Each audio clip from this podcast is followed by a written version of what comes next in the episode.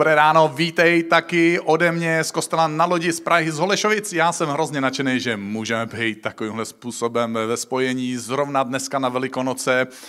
Hrozně rád to sdílím v tenhle den a v tohle období, protože můžeme všichni říct, hrob je prázdný, Ježíš žije, a on je v našich životech. Takže o tom jsou Velikonoce, ale jsem taky rád, že jsme ve spojení a že lajkujete a píšete na Facebooku a na YouTube do chatu a že si můžeme takhle dopisovat, posílat si ještě navíc srdíčka, lajky a různý další emotikony, takže pokud máte nějaký vzkaz nebo nějakou prozbu nebo myšlenku, klidně komentujte do chatu, máme tam kamarády, který vám občas stihnou i odpovědět, pokud ne, tak se s váma spojíme dodatečně. A Dneska, jak už to bylo řečeno, dneska mimořádně v 10 ráno, v 6 večer a zítra ráno v 10 budeme ještě vysílat v pondělní ráno tuhle celebration a během těchto tří celebration v 10 a v 6 neděli a v pondělí ráno v 10 je možnost mimořádně a jedinečně pořídit si zdarma digitální knihu, kterou jsem napsal a která je na téma Velikonoc, protože během následujících 30 minut já nemám šanci popsat všechny aspekty toho, co Velikonoce můžou znamenat, takže tady máme drobnou přidanou hodnotu v podobě téhle knihy, která už potom nebude nikde k dispozici. A budu dneska číst z dopisu apoštola Petra, ale abychom dobře chápali význam toho, co budu číst, co, o čem se v tomhle dopisu píše, tak se pokusím nejdřív popsat, kdo to apoštol Petr byl a v jaké době, v jaké životní, za jakých okolností to píše. Víme, že Petr byl jeden z následovníků Ježíše Krista, že patřil mezi ty nejvýznamnější apoštoly a že za svoji snahu kázat o Ježíši, o jeho smrti a o jeho vzkříšení nakonec sám zaplatil vlastním životem. Tak silně byl pro něj ten, ten tříletý zážitek, který prožil s Ježíšem a to, co viděl na kříži a to, co viděl poté, co byl Ježíš dán z kříže, byl dán do hrobu a nakonec se s ním znovu setkává jako s živým, bylo to pro něj tak silný zážitek, že nedokázal ho popřít ani v okamžiku, kdy, mohl, kdy mu hrozila smrt. Přesto Petr byl také obyčejný člověk. On, když se setkává s Ježíšem, v podstatě eh, poprvé je to jedno z jeho prvních setkání s Ježíšem, Ježíš mu zajistí tak velký úlovek ryb, že Petr před ním padá na kolena v jakési bázni, v jakémsi strachu a říká, odejdi ode mě, protože já jsem obyčejný člověk, jsem hříšný člověk. Takže Petr se bojí. Petr se bojí Ježíše. A není to takový klasický strach, že mi někdo něco vezme nebo, nebo, nebo že mi někdo ublíží. Je to jakýsi posvátný strach, jakási úcta, je to jakýsi respekt. Petr prostě zažívá něco, co popisují lidé, kteří zažili takzvanou klinickou smrt, kdy se podle jejich vyprávění setkávají často s jakousi osobou plnou světla, eh, která je nějak přesahuje oni jsou úžaslí jakýmsi rozměrem lásky a rozměrem čistoty, které, které z té postavy vyzařují. Je to něco, co si velká část lidí a velká část z nás taky někdy uvědomujeme, že my nejsme dokonalí a že selháváme a že pokud existuje někdo, kdo je tak dokonalý a kdo opravdu neselhává a je velká láska, takže nás to nějakým způsobem pokořuje tohle srovnání. Když jsem se poprvé v životě ve svých 17 letech modlil sám na ulici, to jsem mýval vlasy a dlouhé vlasy, protože jsem byl metalák. Měl jsem roztrhaný džíny, džísku, každou ponožku jinou, abych ukázal, že jsem rebel a pod, pod trhlinou jsem měl červený trenky jo, na kalhotech, aby bylo prostě vidět, že tam ta trhlina je. A ten večer, byl to podzim, byl to listopad, už se stmívalo, bylo po večeři, bylo tak 7 hodin večer. Já jsem šel z jídelny na internát, 10 minut cesta pěšky. Takový ten sichravej, krásný, pokud máte rádi podzim. Kouřil jsem si tu svoji cigaretu bez filtrovku, abych byl drsnej teda. A najednou jsem došel v myšlenkách k tomu, k čemu jsem se propracovával nějakou delší dobu a řekl jsem si, že to něco, toho někoho oslovím.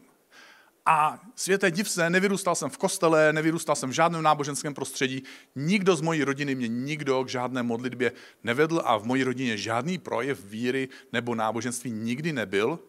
A já v tu chvíli, kdy jsem chtěl oslovit toho někoho nebo ty, ty někoho, já jsem neviděl, jestli je to Bůh, jestli je to duch, jestli jsou to duchové, jestli jsou to mimozemšťani, takže jsem je oslovil všechny najednou, všechny jsem to vyjmenoval na začátku té jako si modlitby, dneska tomu říkám modlitba, tehdy jsem nevěděl vlastně, že se tomu říká modlitba.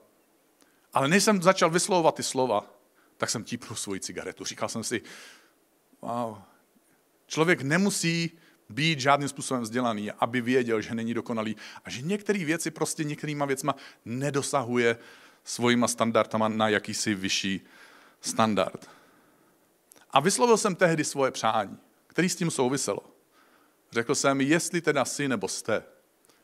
A jestli rozumíte česky, doufám, že máte aspoň translátor, pokud jste mimozemšťani. Jestli, jestli mi můžete slyšet, tak budete mít takovou technologii, že mi budete i rozumět, to je jasný, dává rozum. Pomož mi, nebo pomožte mi víc pomáhat, než škodit, protože já opakovaně zjišťuju, že často víc ubližuju, než pomáhám. A bylo to moje první modlitba v životě. Kromě toho, že že Petr, a my někdy máme tuhle posvátnou úctu v sobě, Petr zažívá bolest ze svých vlastních selhání. A zatímco na začátku svojí cesty s Ježíšem se bojí, že není dostatečně dobrý, tak po třech letech chození s Ježíšem, to byste řekli jako ten člověk už je tři roky křesťan, tak v rozhodující okamžik, kdy se má přiznat k Ježíši, tak ho zapře a tvrdí, že s ním vůbec nikdy nikde nechodil a že ho prostě nezná. A pak mu to dochází a hořce pláče, protože zjišťuje, že nejenom, že není dost dobrý, ale prostě není vůbec dobrý. A při první zkoušce víry jednoduše selže.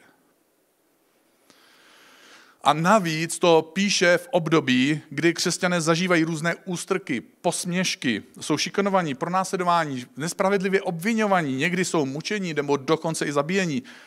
A tenhle Petr s těmihle, s tímhle vědomím sama o sobě, s těmihle okolnostmi, které jsou kolem něj, píše následující slova. Díky a čest vzdejme Bohu, Otci našeho Pána Ježíše Krista, pro jeho milosrdenství jsme mohli začít zcela nový život. Mluví o tom, že existuje jakýsi nový život. Věděl jsi, že ty a já můžeme zažít nový život? A pokračuje dál. Život plný naděje. Protože Ježíš vstál z mrtvých. O tom jsou Velikonoce. Že Ježíš zemřel o Velikonocích a o Velikonocích vstal z mrtvých. A protože Ježíš stal z mrtvých, ty a já můžeme začít žít s Ježíšem nový život. Ale apoštol Petr popisuje jakousi kvalitu, vnitřní kvalitu tohodle nového života. Že je to život plný naděje. Jaký ty jsi měl týden? Jak se ti stávalo každý ráno, když se zbudil, tak jsi řekl, ach jo, blbá karanténa, jo, filtry, roušky, respirátory, prostě šnorchly, tyjo.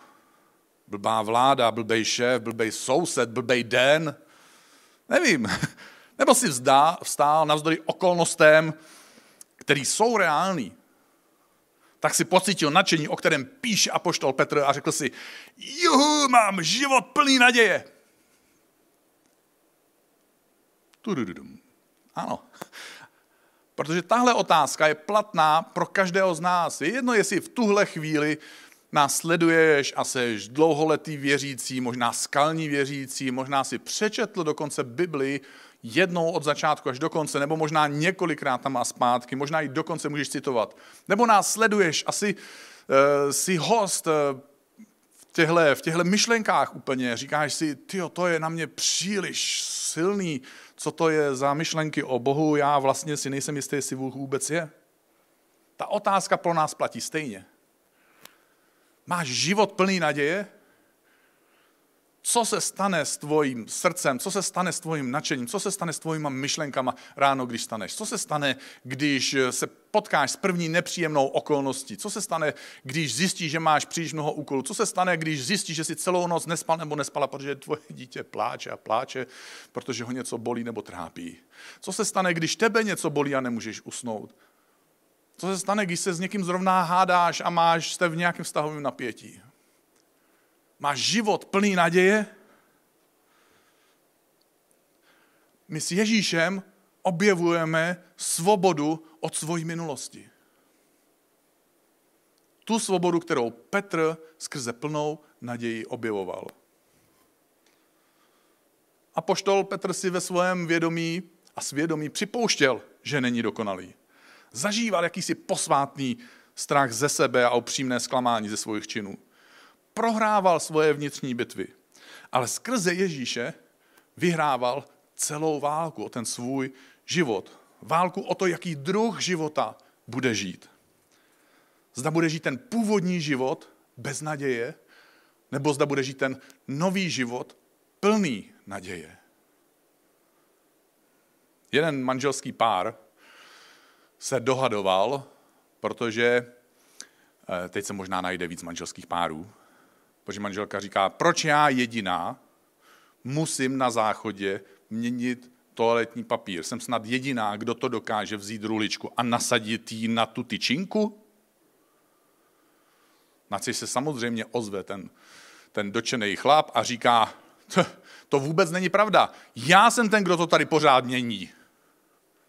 A samozřejmě se nemůžou dohodnout, a protože chlap je chlap, tak aby příště měl pravdu, tak pokaždé, když vymění ruličku, počkejte, já jsem se připravil, tak na ní napíše datum. A příště zase. A zase. A je trpělivý, nikam nespěchá, má klidnou duši, protože má naději, že jednou manželka udělá tu chybu a znovu řekne tuhle větu, jsem snad jediná, kdo tady dává tu blbou ruličku na tu tyč. A tehdy s trumfem vytáhne tašku ruliček a řekne, ne, nejsi jediná. Já. A vyhraje svoji bitvu. Takhle se přesně vyhrává bitva ale prohrává to nejdůležitější. Protože ona mu řekne, ty jsi magor.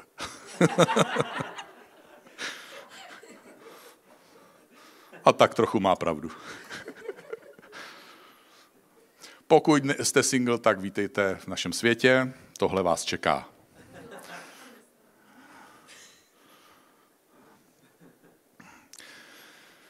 Někdy tohle uděláme my se svým svědomím. My se snažíme ho uchlácholit. Nebo si ho prostě ani nepřiznat. Snažíme se vyhrát jednu bitvu. A přitom by nám prospělo tu bitvu se svým svědomím prohrát, tak jako ji prohrál apoštol Petr, kdy si uvědomoval, Ježíš, já nejsem dost dokonalý. Já jsem dokonce selhal a zklamal jsem tě prohrál svoji bitvu se svým svědomím, aby vyhrál válku o svůj nový život, plný naděje. A tenhle dopis apoštola Petra pokračuje další větou, kde píše, teď patříte do jeho rodiny. Čeká vás tedy skvělé dědictví, které nepodléhá žádným změnám ani nemůže být skaženo. Je pro vás připraveno v nebi. Zatímco doposud jsme mluvili o naději, která dokáže vítězit nad naší minulostí, nad našima selháníma, nad našima věcma, který jsme, kde, kde máme pocit, že jsme zklamali i sami sebe. Nad věcma, kdy někdo selhal a zklamal nás a nám to ublížilo. Tady vidíme, že Petr vysvětluje, že nás čeká skvělé dědictví. Není to, nevím, jestli jste někdy něco zdědili. No, protože jsou dva druhy dědictví, nebo tři druhy dědictví. že jdete na dědické zřízení a dozvíte se takový zprávy, že na konci podepisujete papír, říkám se dědictví, nebo podílu na dědictví, protože je tam dluh, nebo zdědíte jednu 48 pozemku z tisíce metrů čtverečních a je to travnatá plocha. A všechny úkony, které od teďka provedete, budou dražší než hodnota toho, co jste zdědili. A nebo jste zdědili právě to skvělé dědictví. Takže ano, my následovníci Ježíše kvůli velikonocům očekáváme lepší budoucnost. Pro nás to není jenom fráze, že to nejlepší je před námi. A aby mohlo nějaké dědictví vstoupit v platnost, musí se stát co? Ten, kdo naschromážil ten majetek, ten, kdo naschromážil to bohatství, tak musí umřít, což se právě v období Velikonoc stalo. A teprve tehdy, když někdo takový umírá, my můžeme zdědit dědictví. A my možná budeme mít lepší budoucnost, protože se budeme snažit. Možná nás čeká lepší budoucnost, protože společnost udělá nějaký pokrok snad. Ale pro následovníka Ježíše Krista je tu ještě jeden rozměr lepší budoucnosti. Nějakého skvělého dědictví, o kterém mluví apoštol Petr. Očekávání něčeho pozitivního. A když máš očekávání něčeho pozitivního, pokud přijmeš tuhle vizi toho skvělého dědictví, tak tohle očekávání v tobě něco změní. Já mám čtyři dcery, jednu manželku, takže holek. To stačí, říká moje manželka, já s ní souhlasím, amen a podepisuju to. Moje sedmiletá dcera, jedna z, jedna z žen v mojí domácnosti, někdy to čísluju už, číslo tři, se nadchla, že bude mít novou panenku. A my jsme se dohodli, dohodl jsem se s ní, že jí budu dávat drobnou práci, aby dostávala eh, drobné odměny, aby si na ní mohla, mohla šetřit. A tohle je její očekávání, ty sedmiletý holčičky na tu panenku. To je síla. Ono jí to donutilo ke změně. Ona chtěla ode mě úkoly, ona za mnou chodila. Víte, jak je těžký někdy dceru přesvědčit, aby si uklidila pokoj? To, to prostě, já jsem chápal jako, že kluci, ale holky. A, ona, ona chtěla úkoly. A víte, co jsem jí dával za úkol? Já jsem jí dal za úkol, aby si uklidila pokoj. Já jsem jí dal za úkol, aby uklidila můj pokoj. můj nepořádek. To bylo paráda, to je úžasný období, když zjistíte, že někdo má očekávání něčeho velkého. A pak chtěla samozřejmě ty drobné odměny. Takže se ptala večer před spaním, tatínku, ty jsi mi dneska nedal korunky do prasátka. Jsem říkal, ráno, ráno jsem zapomněl, že jo, jsem odešel do práce, odpoledne, tatínku, ty jsi mi dala ještě ty korunky do prasátka. Ona byla tak hodná, ona tak pokorně, tiše a trpělivě opakovala tu jednu větu, aby dostala. A jakmile tam jsem tam hodil ty korunky, tam řekla, tatínku, máš pro mě nějakou další práci? Její sedm let, ale očekávání změnilo a udělalo z ní skoro dospělého člověka. My jsme to tolikrát přepočítávali. Já jsem věděl, kolik tam je peněz, protože já umím spočítat 135 a že když jsem tam hodil 20, že tam bude 155, ale my jsme to přepočítali znovu, aby jsme věděli, že je tam 155. A druhý den ráno jsme to přepočítali a k tatínku, kolik mi ještě chybí a to je kolikrát ještě budu muset pracovat a dáš mi ještě práci? Protože očekávání tě změní. A pak přišel ten okamžik, kdy my jsme seděli u toho internetu a vyplňovali jsme to. A ona říkala, mě je jedno, jakou prostě budu mít panenku, jo, byla nadšená. Pak já jsem jí řekl, že jedu jí vyzvednout tu panenku, že jedu sem na loď a že po lodí to vyzvednu a že pak bude oběd a že po obědě to dostane. A já, když jsem přicházel tu neděli domů, tak jsem ten tatínek specialista. Já jsem dal tu tašku za dveře.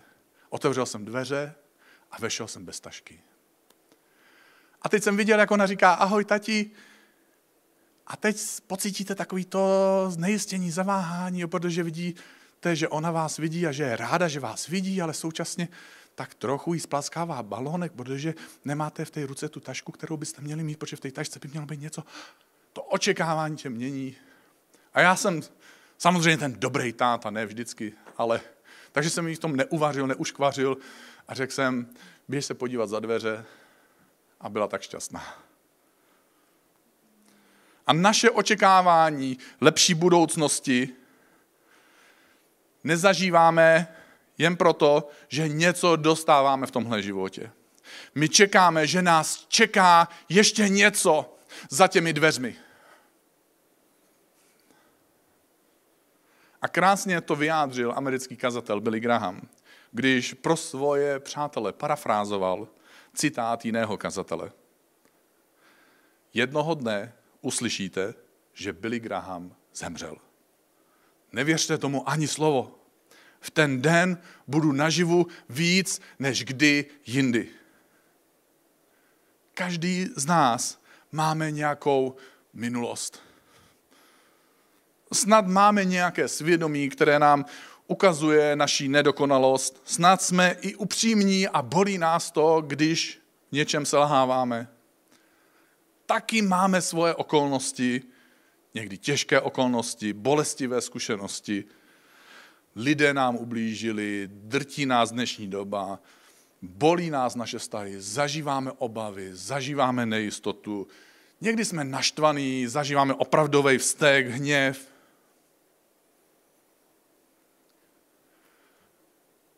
Já bych ti rád dovolil, aby tohle všechno, ať je to cokoliv, si mohl nějakým způsobem dát Bohu. My jsme pro tenhle okamžik a pro tuhle příležitost s kapelou, s ICF a s hercema, s ICF zdůraznuju s hercema, připravili klip, který nás přenese do poslední části dnešního vzkazu.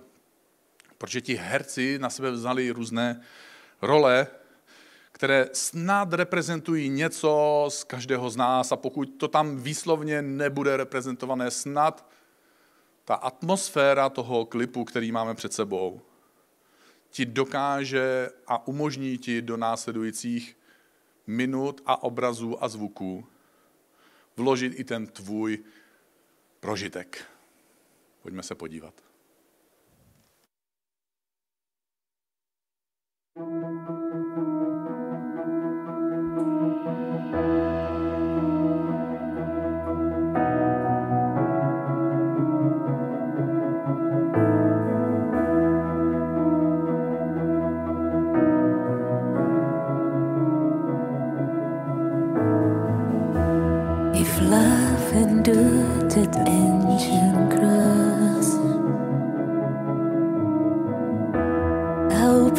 is my Savior's blood.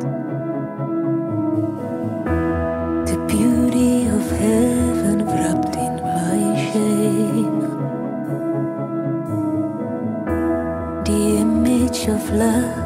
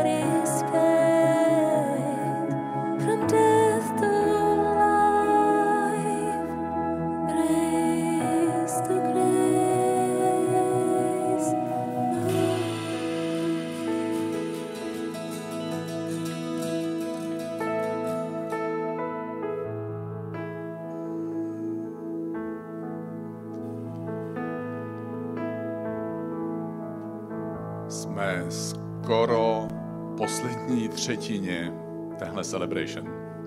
A já se za chvíli vrátím k tomu klipu, který jsme teď viděli. Ale chci přečíst poslední úryvek z dopisu apoštola Petra.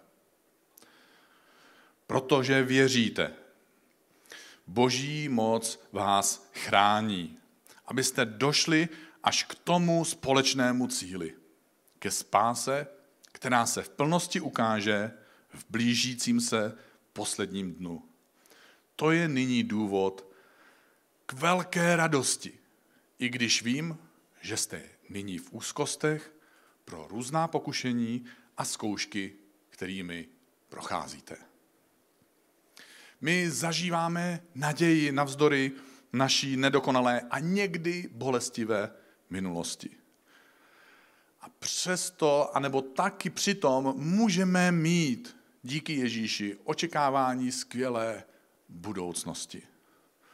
Ale my současně s tím, současně s tou minulostí, kterou v sobě máme, současně s tím očekáváním budoucnosti, které v sobě máme, my dnes máme a zažíváme jistotu.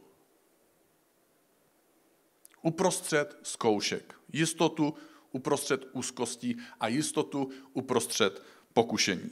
Bůh je dnes s tebou a Bůh je dnes se mnou. Je připravený tě pozvat do svojí dimenze a dát ti následující výzvu. Mohl bys to vědomí svojí nedokonalosti, bolest ze selhání, strach z budoucnosti, rány, které ti život a lidé způsobili,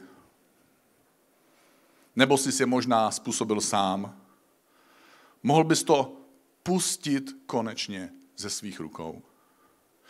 Dovolíš mu, aby pozbíral ty tvoje střepy a aby z nich poskládal úplně nové srdce? Aby si přijal od něj ten nový život, ten život v Ježíši Kristu? Přijmeš to dědictví po zemřelém, dědictví Božího království, dědictví čistoty Božího syna a Boží dcery. Dovolíš naději a veliké radosti, aby ti dala jistotu v tom tvojem novém srdci pro dnešek? Co bolí tebe? Co bolí tebe? Já jsem si napsal svoji cedulku dneska. Možná ji dostanu ven. Když jsem byl malý kluk, tak se jim posmívali, protože já jsem byl dokonalej. Já jsem měl odstávající uši, takže jsem byl uši plesk. Já jsem vlasy zrzavý, takže jsem byl zrzoun. Měl jsem pihy, takže jsem byl pihoun. Věřte tomu nebo ne, ale byl jsem tak hubený, že mi říkali kostlivec a vychrtlík. To bývaly časy. Pak jsem byl díky tomu, jak jsem byl hubený, měl jsem padající kalhoty a tak jsem i k těm nejtenčím kalhotám musel nosit pásek a k ním kšandy. Takže já jsem byl i kšandy péro.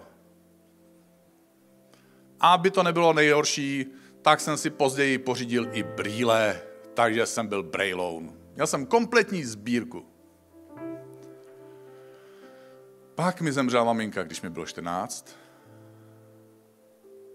A pak přišla konečně zlatá puberta a všechny tyhle ty obavy, strachy a posměšky nafoukla do strachu a obav, že budu sám. Že si nikdo, takovýho přeci nikdo nemůže vzít. Naštěstí se někdo našel. Děkuju. Za ten tichý hlas, který zazněl ze sálu, který řekl, není zač.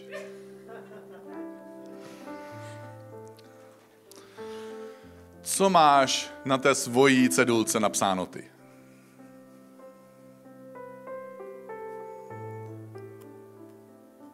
Dovolíš Bohu, nebo dovolíš sobě to pustit z rukou Dovolíš Bohu, aby pozbíral svoje střepy, aby ti z nich složil nový srdce a dal ti nový život.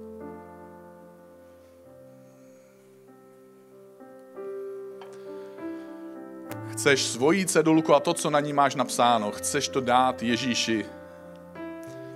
Protože pokud chceš, tak možná chceš udělat to, co já jsem kdysi udělal před lety. Možná se chceš se mnou modlit, možná chceš, možná se nechceš modlit, ale možná chceš Bohu něco říct. A tomu se říká modlitba. Takže já se budu za chvilinku modlit, ale nenechej to jenom tak. Opravdu objednej si moji knihu. Eh, je to takový trik, že ty si objednáš knihu a můžeš tam přitom zakliknout, že chceš být s náma v kontaktu. To byla jediná myšlenka tojí knížky. Aby jsem ti usnadnil možnost být ve spojení, udělat nějaký další drobný krok v tom procesu, který v tobě Bůh odstartoval. V tom procesu, který zažil apoštol Petr, který zažili, který jsem zažil já, když mi bylo 17, a který někteří z nás zažívají právě teď a možná právě teď, když nás sleduješ. Udělej nějaký nepatrný krok a proskoumávej dál, co všechno by to mohlo ještě znamenat. A ať už si věřící nebo jenom o něčem přemýšlíš, tak teď můžeš zavřít svoje oči se mnou, protože se budu modlit. A jestli chceš, tak se svojima vlastníma slovama můžeš k téhle modlitbě připojit. Ježíši, děkujeme ti a já ti děkuju, že jsi vzal tu moji cedulku. Všechny moje vědomí z mojho svědomí, mojí nedokonalosti, všechny bolesti z mojich selhání, všechny ty posměšky, všechnu bolest ze ztráty, všechny strachy z budoucnosti, všechny obavy z toho, jaký jsem, jak vypadám, co mě čeká, co nedokážu. Všechno si to vzal a udělal si úplně nový srdce. Ježíši, dneska k tobě přicházíme v tenhle okamžik. Dáváme ti svoje srdce. Dáváme ti svoji minulost. Dáváme ti svoji budoucnost. A chceme získat tvoji přítomnost. Ježíši, dáváme ti svůj život. Přijímáme tu oběť, kterou si na Velikonoce vykonal, když jsi umíral za nás, kompletně takový, jaký jsme. Se vším tím dobrým, ale i špatným, co v nás je. Špatným, co jsme vyrobili sami, špatným, co lidé vyrobili nám.